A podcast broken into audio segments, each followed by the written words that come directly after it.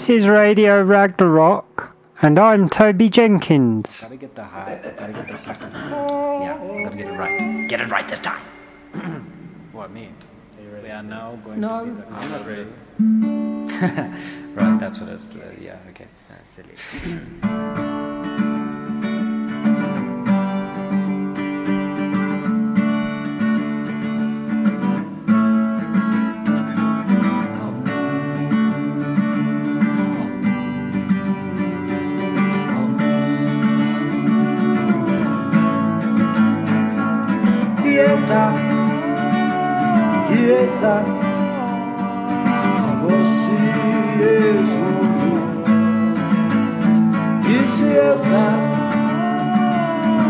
ngamafu,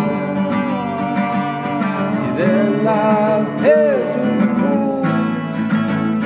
Abamani, abamani, nabantu bayo, amukelisi mbako. Ihlomele yona Apamani, apamani Nina bantu bayo Azoke nizibaka Ihlomele yona Ngiyesa Masinya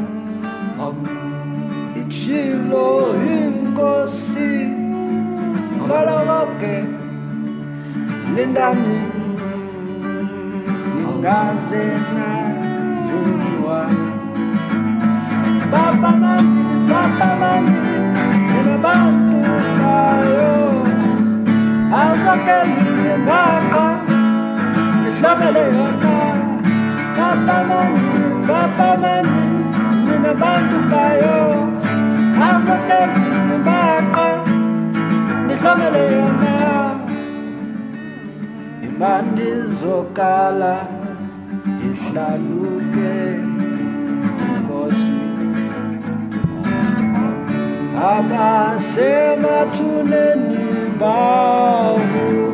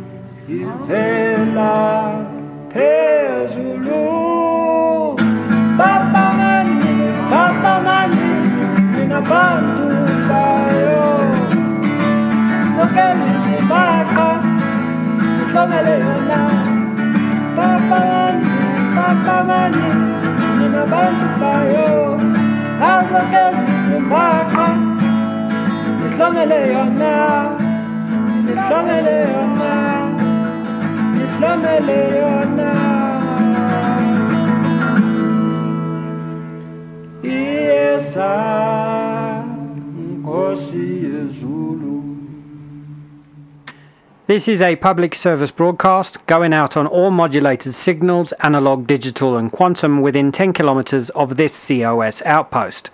The outpost ID is RR171011 and the outpost operator is me, Toby Jenkins. The outpost coordinates can be obtained with this signal.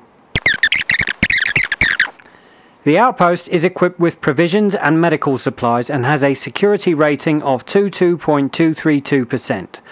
The doors are open to the light. The sun is on the horizon. Ability. Noun. The natural equipment to accomplish some small part of the meaner ambitions, distinguishing able men from dead ones. In the last analysis, ability is commonly found to consist mainly in a high degree of solemnity. Perhaps, however, this impressive quality is rightly appraised. It is no easy task to be solemn.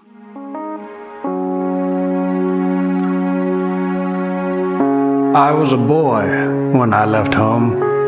I couldn't tell you how old I was. The passage of days and years stopped being counted on the day I began my journey. I would like to say that my travels made me a man, but that would be neither lie nor truth. A man may grow old and grow up, but the boy he once was is never truly gone. I confess I've thought myself a man on many occasions, and have felt like one on many others. Yet, in the times when I found myself alone and in the dark, staring up at the stars but only seeing the black, I have always been just a boy who ran away from home. You may think me extraordinary for deciding to walk the earth. I am not. While it is true that I have seen miracles and nightmares, sometimes in the same instant, and it is true that I have been both a hero and a villain, please do not think I was the deciding factor. When I speak of my travels, I tell tales of the extraordinary. The rest would bore you to an early grave. In truth, the life of a wanderer like me is just like the life of those who stay in their homes. A seemingly endless series of similar days and nights, broken up by moments of something different. Time has a way of making us less than we are, and more than we could ever be. But only when we aren't paying attention to ourselves. I see no point in starting at the beginning. My reasons for leaving will never matter. What matters are the reasons I have for never going back. Therefore, let us just accept two facts and then move on. Firstly, I left home one day and decided to walk on foot wherever my feet would take me. Secondly, nothing I have ever seen or done, regardless of how beautiful or bizarre, has had any lasting impact on the world at large. I have never been, nor will I ever be, important. Good. Now we can get to the good bits. The first thing I learned after I left home was how to be afraid. When I set off, I thought I was afraid of insignificance, but it was not fear, just arrogance. I was seeking out my destiny and was therefore not afraid of hardship or suffering. Faith has that power. I survived for years, unafraid of what may come my way, simply because I had faith that it would be a part of my story one day. I was right, to an extent. Hardship is an inevitable part of our story, regardless of what form it takes. Fear is that small, creeping, crippling thought that takes hold. There is no way out of this. This is all there is. The dawn will not come. It took me years to be afraid, and years to be brave again. See, I met a man in a city of rubble and dust, a soldier who had lost his gun. He carried his jacket over his shoulder at all times. It was like a burden he had never wished to carry. Other than that, he was as ordinary as the rest of the city's terrified folk.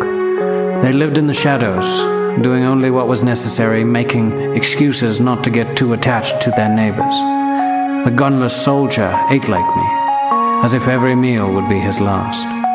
We spoke very little, and listened even less, each of us absorbed in our own little plans for the path ahead. It suited us just fine. We walked from that city to another just like it, filled with the same kinds of people. One morning, we prayed in the custom of those around us. I kissed the ground and heard him leave. His jacket, his burden, had been cast off and to the side, and he had taken flight. The ground thundered, the sky fell, and I woke up, trapped beneath the ceiling, surrounded by the dead. At first, there was pain, agony, unlike anything I had ever felt before. I could not move, I could not see, I could not bring myself to speak.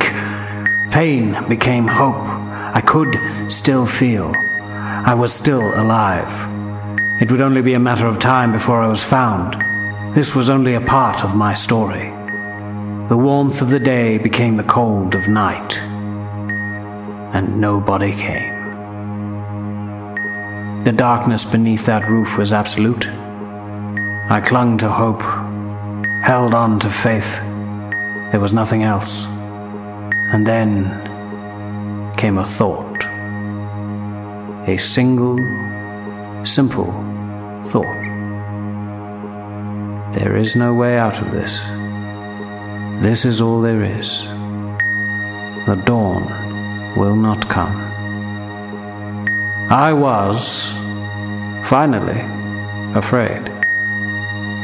I don't know how I managed to cry out, to scream with the fury of a terrified child, in spite of my desperation to simply continue breathing. But I did, and I didn't stop screaming. And the rubble shifted, and I was greeted by the cold blue that ushers in the dawn.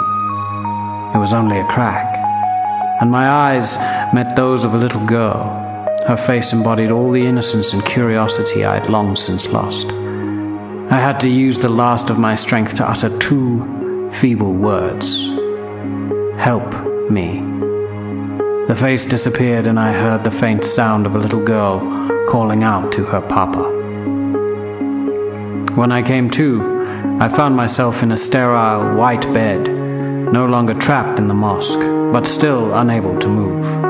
I would never see that little face again, outside my dreams. In time, I learned to walk again. Soon after, I ran from that city of rubble and dust, and never looked back. I'd learned to be afraid, but I had yet to learn how to love. When wandering the wastes, it is natural to become lonely. Solitude was the single aspect of my travels that seldom changed. Yes, people joined me sometimes, and other times I joined others in their adventures, but my path was always a lonely one. I think I preferred it like that. You would think that in a world so vastly populated and so diverse, there would be no shortage of people on my travels, and that is true to an extent. I was often surprised to find people in the places that I went, but there they were. However, I remember long, vast, almost unending stretches that held no soul but mine. I passed through wild forests, traipsed along untamed coasts, and hiked over mountain passes, many of them untouched by the hand of man. And yet, even in those places that had never been seen through human eyes before mine, I could feel the ever present force of life. It made solitude bearable, at times even enjoyable. When surrounded by so much life, it is hard to feel truly alone. And so it was that I did not understand loneliness. That was until I walked through the desert. The heat and the cold of a desert are the complaints of those who refuse to come to terms with its most terrifying truth. A desert has nothing and no one. If life is present, it is not a desert, merely an arid region of time and space. I journeyed through a desert for three days and nights, finally understanding true loneliness, and it scared me half to death. I was surrounded by the echoes of life that never was, driven half mad by the thought that this was the ultimate end of humanity, considering the futility of life itself and then I came upon a hotel. It looked more like a large shack, like it was both in defiance and at the mercy of the winds that howled through the sands. It was not an oasis, and I soon discovered that it was not a mirage. Inhabited by runaways, outcasts, and the dregs of humanity, the hotel was called the Lantern. They took me in, gave me food, water, and a bed and refused to tell me how they had come to be there. I met a woman who had lost her name. She said she had once been a lady of the night in a city of glass and light. Her face was scarred and her body disfigured, but she wore it without shame. She told me that she had chosen to run, but only once she could no longer fight. I confess, I still don't know what she meant, even though I could see that it was true. She loved to draw and paint and sing under her breath. I consented to a portrait, a nude study, which still makes me blush. Every time I look at it, I realize that she saw beauty in me just as I was, and she poured that out upon that small scrap of paper, unashamed and unafraid. She did not seek my validation. She did not seek my admiration, and yet she was genuinely pleased that I liked her work for no other reason than because it made me happy. She showed me how to love, and I loved her for it. this woman, this woman who had lived a life where her perceived value was mere currency, who had chosen to fight and lost, who had run away not for fear of death, but in the hope of a new life. This woman became the most beautiful person I would ever meet. I could have stayed in that hotel and lived out my days among the lost and broken rag dolls that the world had tossed aside. But it was not to be. I was spirited away one night, loaded into an aeroplane as I slept. The next light I saw was the light of a new sky. I miss them, the ragdolls of the lantern, and I miss her, the broken lady of the night. The hardest lesson that I had to learn, the one that took me the longest, was to listen. When I took it upon myself to walk the earth, I was determined to have a story to tell. I was convinced that when my journey came to an end, I would be able to enchant and enthrall people with all that I had done. That was why I had left. To become a legend. To be the man who walked the earth. I discovered after trying to tell my story countless times that my part in my adventures was, in the end, the dullest and most boring. I would inevitably bore any audience with my ego because I have always been utterly unremarkable. The stories that mattered, the stories that thrilled and fascinated children and adults alike, were never my stories, but the stories of the people I had met and the places I had been. It was only when I had learned to listen to the world around me that I finally ended up having something to say. Eventually, I discovered that the world is bursting with stories that are begging to be told, to be heard. And that is why I never returned home. I could tell you a thousand stories, and then a thousand more.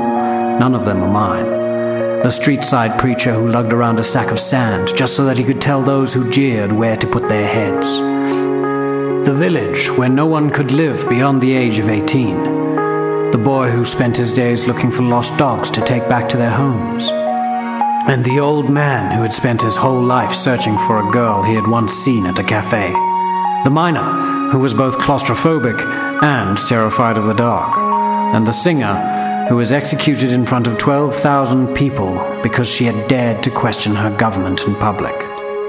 I am not extraordinary.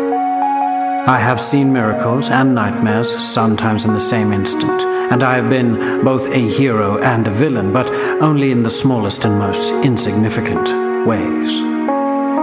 Of all the bizarre and beautiful experiences that have shaped my life, please do not think that I was the deciding factor.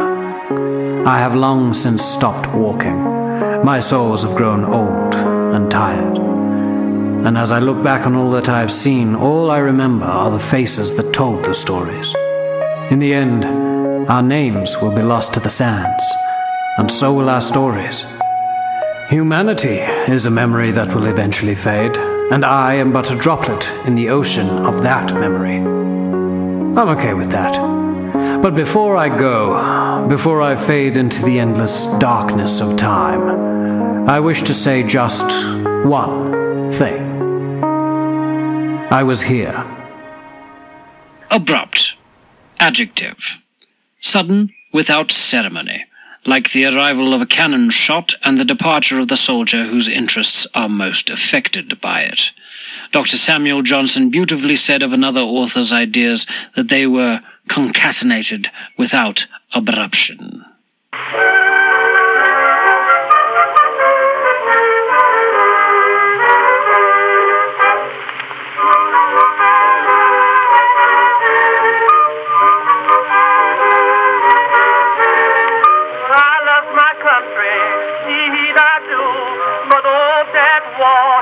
Made me blue. I like fighting, that's my name. But fighting am the least about the fighting game. When Mr. Hoover said to cut my dinner down, I never even hesitate, I never frown. I cut my sugar, I cut my coal, but now they just deep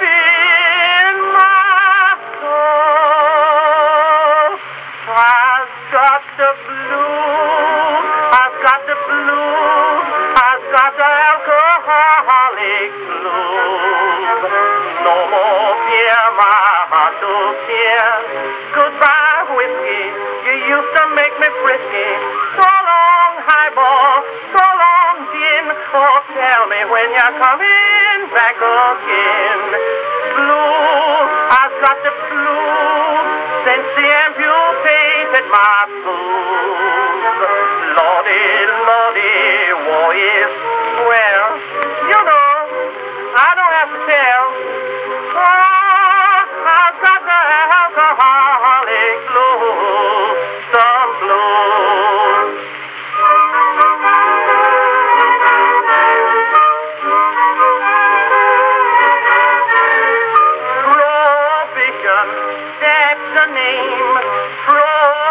Prohibition drives me insane. I'm so stressy, soon I'll die. I simply grind, evaporate, I just that dry. I wouldn't mind to live forever in a train. If my stress had only let me quench, and not with Bevo or ginger ale. I want real stuff the pail. I've got the blues, I've got the blues, I've got the alcoholic blues. No more beer, my heart cheer. Goodbye, whiskey, you used to make me frisky. So long, highball, so long, gin. Oh, tell me when you're coming again. Abnormal. Adjective. Not conforming to standard. In matters of thought and conduct, to be independent is to be abnormal. To be abnormal is to be detested. Wherefore the lexicographer advises a striving toward the straighter resemblance of the average man than he hath to himself. Whoso attaineth thereto shall have peace, the prospect of death and the hope of hell. This episode of Radio Ragnarok featured Last Men Standing by Your Nomad Soul, read by the author, and the songs Ieza by Your Nomad Soul and The Alcoholic Blues by Vernon Dalhart. There were also excerpts from The Devil's Dictionary by Ambrose Bierce, read by Your Nomad Soul. I think I'm just going to call him the Nomad. All content in this podcast is public domain. Thank you for listening and be safe out there. This is Toby Jenkins signing off.